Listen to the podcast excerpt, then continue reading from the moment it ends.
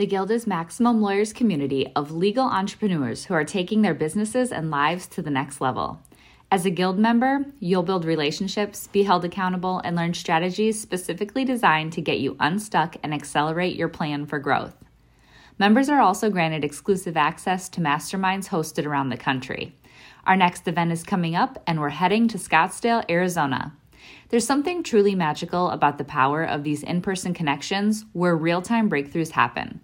Picture this you're surrounded by like minded law firm owners tackling your business and mindset challenges together. The energy is electric, the insights are transformative, and the results are game changing. Investing in yourself is the best decision you'll ever make. The knowledge, strategies, and breakthroughs you'll gain are priceless assets that will supercharge your practice and propel you forward. Join the Guild and secure your ticket to Scottsdale at the best possible price by visiting maxlawevents.com. Well, I think that the key to that in any industry is you have to create kind of a unique value proposition. I mean, you, you have to create something that you're known for. I think you have to actively figure out what that is and, and cultivate that. I think that you have to develop a, a story that's understandable. You know, we want to be known as problem solvers, and that's a reputation that we've actively cultivated. And the other is to make complex things simple. Run your law firm the right way. The right way. This is the Maximum Liar Podcast.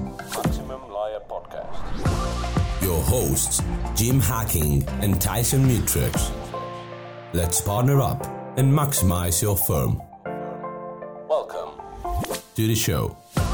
Welcome back to the Maximum Lawyer Podcast. I'm Jim Hacking. And I'm Tyson Mutrux. What's up, Jimmy? I am in chilly Cincinnati. Tyson, I'm getting ready for a naturalization interview in about an hour and a half, but I'm excited to record today's episode before we start. That's much better than St. Louis. St. Louis has one to four inches coming. I'm in Columbia right now.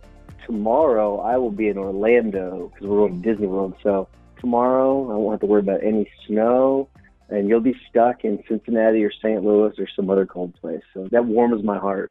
Yeah, I went ahead and checked out the weather in San Diego today. It's going to be sunny and 72, which of course is my long-term goal to get out to San Diego. So I was laughing at all the people back in St. Louis under the snow, but thinking to myself, boy, I'm going to be back there tonight, and it's not fun. So I don't know if people know this about you. Like your dream, I know some people do, but I don't think most of the listeners. I don't think you talked about on the podcast. That your dream is to get to San Diego and live in San Diego. So I think we're going to have to have a talk about that sometime on the podcast. We can kind of dig deep on that thing. That'd be great. Our guest today is Chip Munn. He's with Signature Wealth Strategies. He and I met at Strategic Coach earlier this year. We had a great lunch together and we've been corresponding ever since.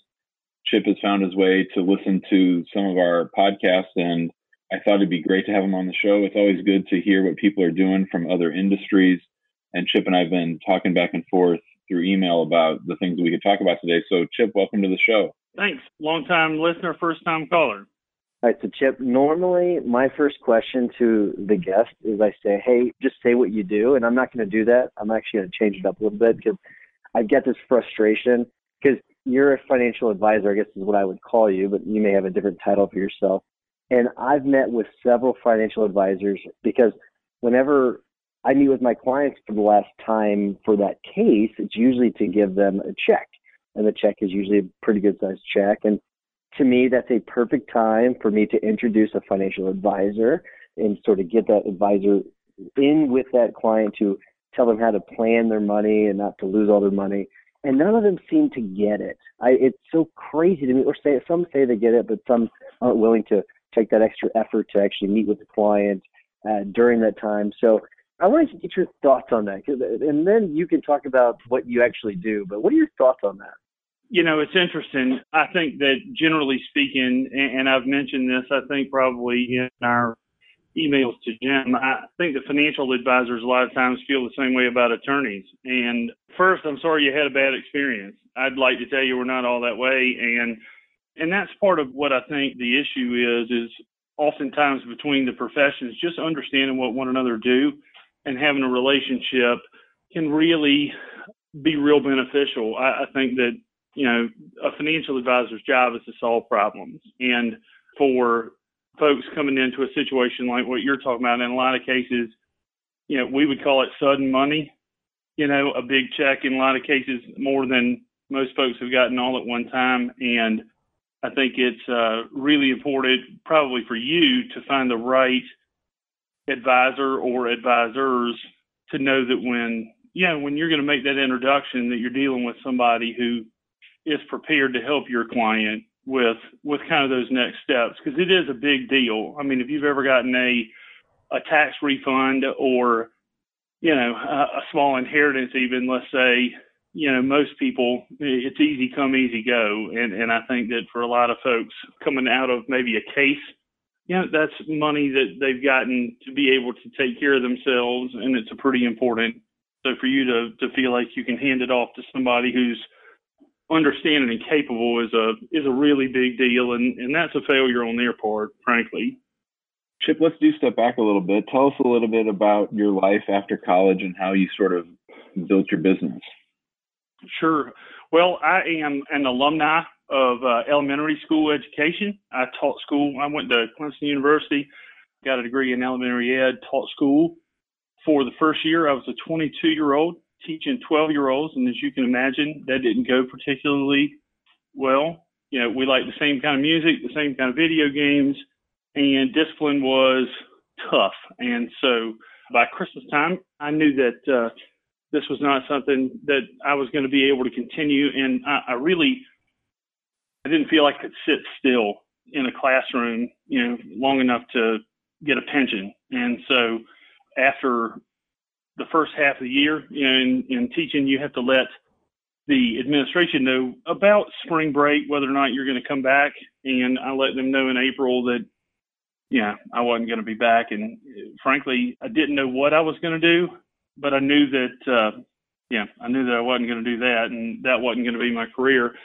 And so we have a my family uh, had uh, an experience with the death tax back in the early 90s where we literally lost the family farm to the death tax had to sell a, a 200 acre 250 acre tract of land in order to be able to sell or, or enable to pay the death tax uh, back in the early 90s and so when I got out of teaching, I had a real interest in planning. Actually, took the LSAT. Uh, turns out that if you get a elementary ed degree from Clemson, the University of South Carolina Law School is not real friendly on letting you into law school. So, wanted to be a lawyer. They didn't agree with my assessment as to what my ability might be, and so planning was was kind of the that was the interest of mine to begin with, and, and met some folks in the yeah, investment and financial services industry and found out that that was another route that I could use to, yeah, to get into helping folks plan for and, and, you know, work around, if you will, some of the estate tax issues that my family had dealt with. And so that was in 98. Got a job with a small regional kind of broker dealer, worked with them for years. And then uh, about three years ago, my partners and I opened our own independent firm. And so I spent kind of my my career. I partnered up with two guys who they liked the investment management part. That never really was, you know, when you're 22 years old getting in the investment business, the notion of, you know, somebody your parents or grandparents' age giving you their life savings and, and thinking that you're going to be the person picking you know, the stocks back then what was not something that most people were particularly excited about. And so we kind of took the approach that I would handle the planning for all the clients and they would deal with the investments. And 20 years later, we've essentially built our practice out kind of in that multidisciplinary way where uh, we each kind of uh, specialize in, in doing what it is that we do all for the same group of people. The Chip, Jim and I used to be in a in a mastermind with a financial advisor, really good guy, and he was always talking about all these obstacles that you all face when it comes to marketing, and it was just it was always a headache in our masterminds because we would say, well, you should do this, and you'd say, well, I can't because of this law, and then we'd say, well, you should do this, and you'd say, well, I can't, I can't because of this law, or or my company won't let me. Will you talk a little bit about how you deal when it comes to marketing with with with different regulations and things you can't do, and, and sort of how you get around those? Sure. Well, it's not easy all the time. I mean, there are a lot of things that you know I've listened to all of you guys, you know, all of your podcasts, and you, share a lot of real innovative stuff, and, and your listeners do a, a lot of really cool things. And and some of those things, you know, SEO, some of those things that we can do, we really have our biggest issue is in advertising. Anytime, if we go anywhere near things like investment recommendations or talking about returns, those kinds of things, you know, pretty much off limits for the most part. The, the biggest thing, like with anything, I think, is is understanding what the rules are and understanding what the regulators are trying to protect people from and doing a good job staying a long way uh, away from there. You know, historically, we've always done a lot of, I, I think one of your recent episodes uh, featured somebody talking about relationship marketing and, and really getting out in the community. And we, we've always done a lot of that. In the last year or two, we really have tried to go into the digital space, not nearly as well as you know Jim and his, his YouTube channel or, or some of the things that, that your other guests have done. But w- we have found that content creation and really going out and creating things that are valuable for both clients as well as other professionals is is something that even our compliance department has a hard time, you know, having a problem with. And so we've got a lot of rules. I mean, and a lot of um, it's not like we can just take a video with our cell phone and just post it directly you know, like you can in a lot of industries. We have to run it through a couple of things, you know, but like with anything else I've found over the years in running a business, if we create the right system, it doesn't have to be hard. Oh, I've found a lot of folks in our business, you know, financial services is really slow to adopt new technology as an industry. And I think that uh, you know a lot of folks, frankly, just don't want to develop the systems. You know, you can anymore. I mean, we can shoot a video with a cell phone, edit it, submit it, and, and within you know 36 to 48 hours, you know, we can have good content. It just takes longer, and you have to be more committed to it. I think, but it is definitely a situation where we've got to be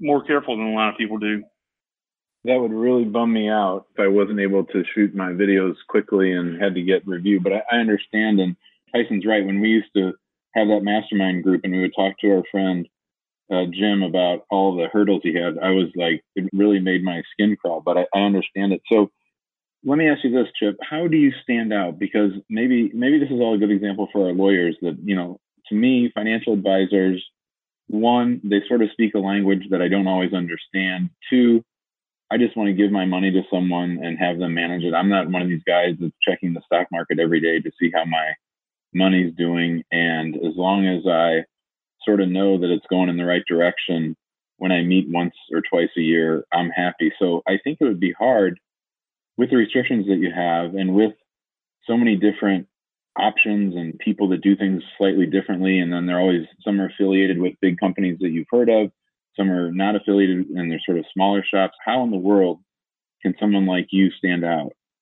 Well, I think that the key to that in any industry, and I've mentioned to you, Jim, our, our industries I think are incredibly similar in a lot of ways, is um, you have to create a kind of a unique value proposition. I mean, you, you have to create something that you're known for. I think you have to actively figure out what that is and, and cultivate that. I think that you have to develop a, a story that's understandable. You know, I think it was Jobs that said simplicity is the ultimate form of sophistication. And I think that, you know, two key things for any financial advisor to do, and really for us, what we've tried to develop kind of as our reputation, you know, the first is we solve problems. And so whatever the problems are, whether they are financial or otherwise, oftentimes, you know, we want to be known as problem solvers, and that's a reputation that we've actively cultivated. And the other is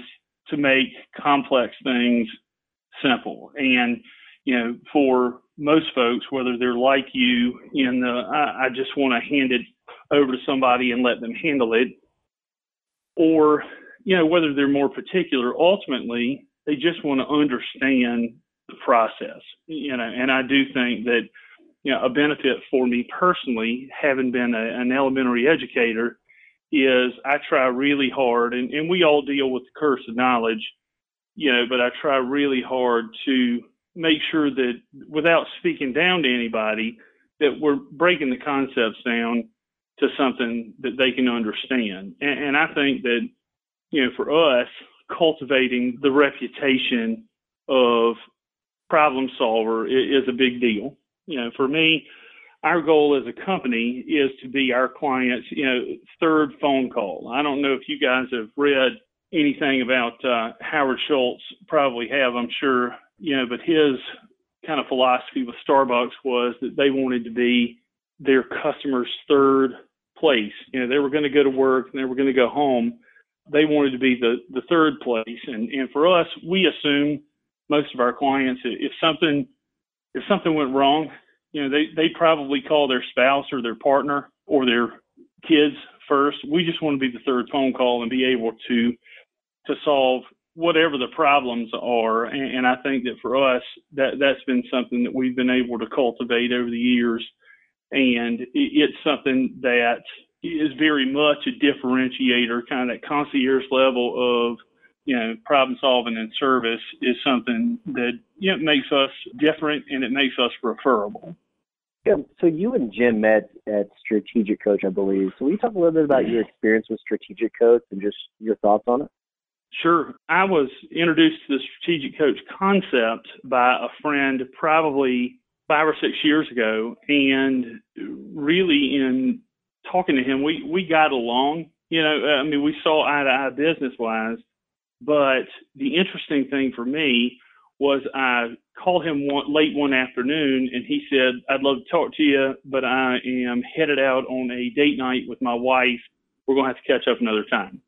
In talking with him later, you know, that was something that he said that he had developed as a result of strategic coach concept of free days, taking time off of work. And, you know, as a busy entrepreneur, that was something that really seemed attractive to me. It wasn't just the, the notion of growing the business, it was the idea of being able to cultivate some additional, I'll call it control kind of for the rest of, of life and, and putting some boundaries up and really thinking through the process, not only of business growth, but also growing in my personal life and that was what attracted me to it. I have really enjoyed the program here in this first year just because it has uh, helped me think about things differently. And my experience has been, even though it's a, you know, it's a sizable investment has created a, a really big result. You know, we're in a knowledge for profit business, all of us, and so uh, small tweaks in our thinking can often be in, incredibly profitable. And, and so, yeah, I found it to be a very good investment for me in terms of that. And not only that, I got to meet Jim, and uh, and here we are. So, been good. Of course, that's the greatest reward of all. No uh, question. Chip, tell us about growth. How have you experienced growth? What's your mindset with growth, and how have you built your team? Sure. Well, know, over the years, one of the biggest issues that we had was being affiliated with a larger company.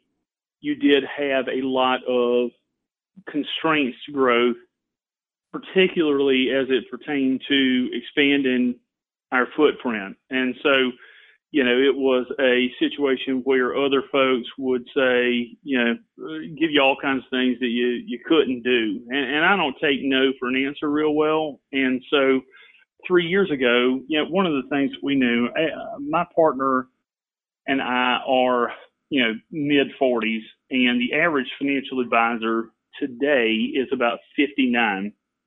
And what we knew as a as a trend was that there were a lot of advisors who were getting close to wanting to exit out of the business and in their 60s and there were a lot of advisors uh, or wannabe advisors in their 20s who wanted to be in the business, but they couldn't really get together. And we had had success training younger advisors. And so three years ago, we opened uh, Signature Wealth Strategies with the idea that we wanted to be able to expand our practice to be able to find older advisors who wanted to eventually transition out and leave a legacy.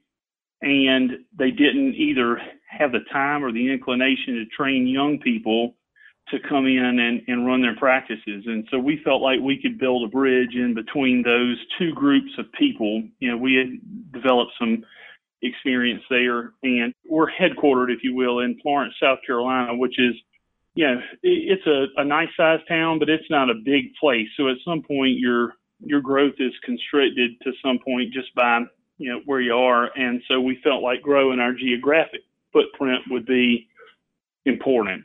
And so we started Signature in February of 2016 with an office in Florence, added a partner who is more of a, a professional uh, manager, if you will, and now we have eight offices in North and South Carolina and Kentucky, and have, you know, over the last three years, we've purchased three practices. Third one will be in January, and that'll be the third young advisor that we've placed into a legacy practice to go and, and run those practices using, you know, systems have been a big thing for us growth wise, just developing how it is that we do things and being able to teach that to other people and, and let them, younger folks, and just let them, you know, they don't have to figure out how to run the business. They just have to go out and spend their time meeting with and taking care of clients.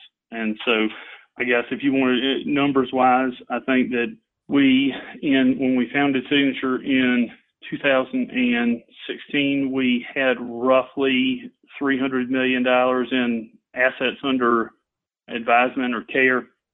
And today we're about 1.1 billion. So it's been, um, yeah, it, has been a really cool ride so far, but most of it's just built on, you know, the E Myth and, and built to sell concepts of developing systems, figuring out how it is that, that you work with clients and then, and then teaching other people. It's been, been, you know, a lot of work, but relatively simple. So you're doing well, right? So things seem to be going in the right direction. And whenever things like that happen, I think sometimes we, we start to forget about some of our goals. And so here's my question for you. What is something you want to accomplish by the end of the year? For mid-November, what is something you want to accomplish before December 31st? By the end of the year, I'd like to have, you know, one of the problems with, with growth is when you grow a lot really fast, you can get a little bit sloppy in some of your documentation and systems. And so a big thing for us between now and the end of the year and then into 2019 is taking a bit of a breather and making sure that you know, we are going back and making sure everything's documented right from a systems perspective when you go in, for example, and you know, purchase and, and kind of take over the operation of an office. There's a lot that goes into that, and we want to make sure that we don't miss anything and that nothing slips through the cracks. So a big thing for us between now and the end of the year is going back and doing uh, that cleanup. A second thing, if I can give two, is to complete kind of our digital funnel. So our marketing funnel is, you know, we've been actively working on that, updated our website, and now we want to really kind of get that ready for 2019 to be ready to execute on a, you know, a content funnel to make sure that we are able to get those, you know, information pieces, you know, the content out and really get to a place where we have a better process of bringing in lead generation through the web. Chip, I know one of the things that we spoke about was sort of a maximum advisor podcast or sort of some coaching for people that want to do what you do. And I was wondering, are there people in your space that sort of teach financial advisors how to run an office or how to market themselves? And if not, have you made any progress on moving into that space yourself? Yes, there are a lot. You know, one of the things in the financial advice space is there are a lot of folks who coach financial advisors. Most of them haven't necessarily been financial advisors. You know, they and and I have a coach, so I've worked with a lot of them. You know, the big difference is they aren't necessarily still doing it every day. So I think that we can all learn from folks. There is a definitely a you know one of the things that I found in mentioning the the concept, and I did by the URL while we were together. I, I want to say for the record, I have Jim's permission to buy the URL. Is the uh, yeah I love the community aspect of what you guys have done. I, I think more than anything else, being able to bring together attorneys and share ideas is fantastic. I did write a book on kind of my journey. I wrote for younger advisors who were looking to, you know, to break into the business and, and kind of how to get started, or, you know, for I guess more legacy advisors could read it in terms of how to work with younger people and transition towards what it is that, you know, a lot of guys in our business who are older still have more that, uh, you know, investment only mindset rather than the planning and to outline some of that. And so it is something that I've kind of taken some steps towards. I haven't taken the, the plunge on the podcast, but I am hoping to do that in, in 2019, really with the goal as much as anything of, of I'd love to see us develop something really similar to what you guys have, have built from a community standpoint. I just, I'm an interloper in the Facebook group and love to listen to you know your group sharing ideas, and I, I just think there's a tremendous amount of value in uh, having that abundance mindset and sharing with one another. I think that that everybody gets better as a result of it. Chip, the, the most important thing that we ever did was start that Facebook group. I mean, it, it I've, I've called this a crowdsourced podcast for for quite a while. It's because it's it's about the community. It's about getting people involved and sharing the ideas. And so you're absolutely right.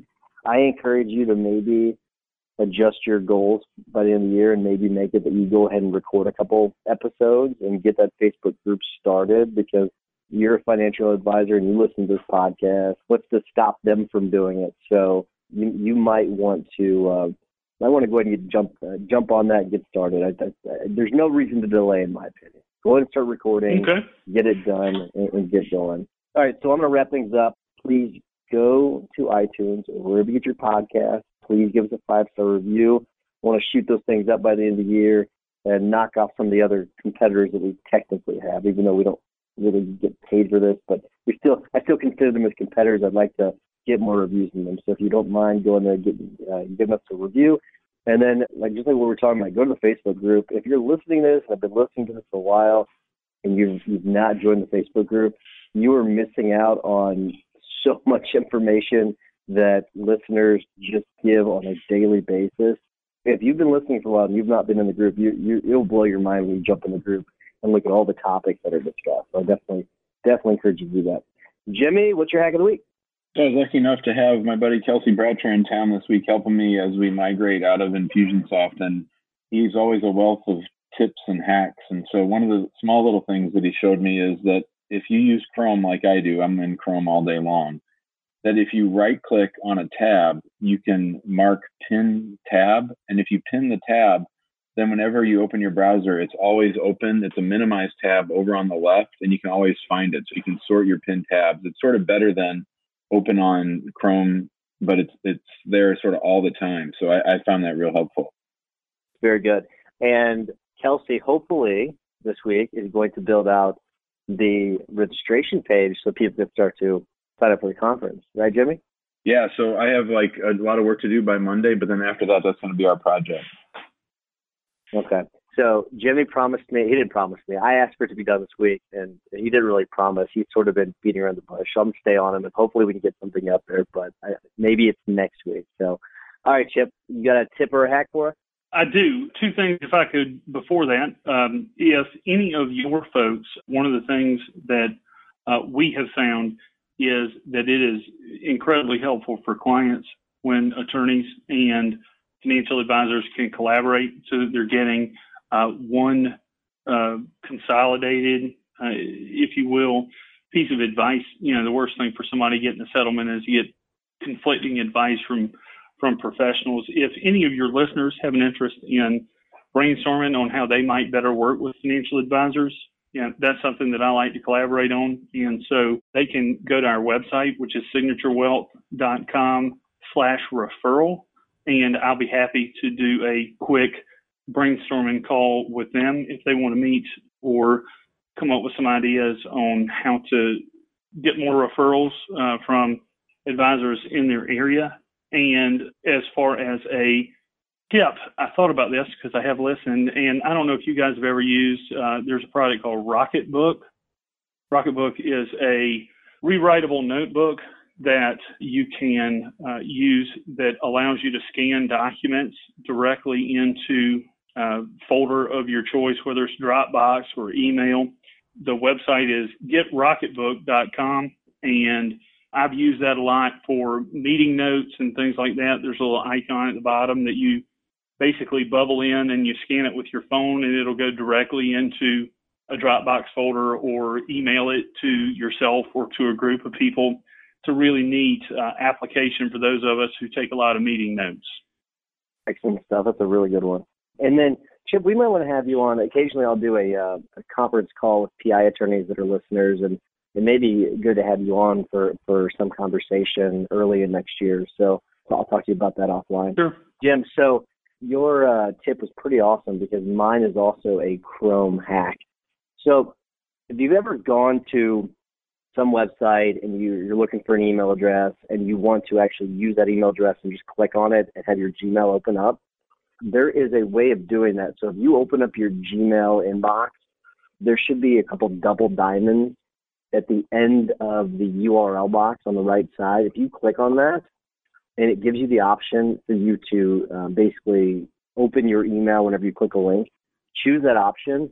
Something that was frustrating for me on my Mac is that whenever I would click the link, an email uh, link, it would actually open up my my Mac mail, and I I I never use it. I've never used it. I've never synced my inbox or anything like that.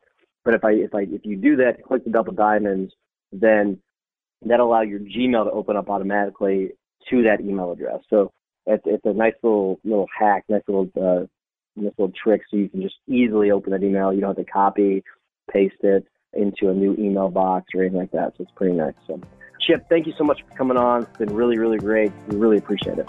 Thank you. Thanks, buddy. Thanks for listening to the Maximum Lawyer Podcast. To stay in contact with your host and to access more content, go to MaximumLawyer.com. Have a great week and catch you next time.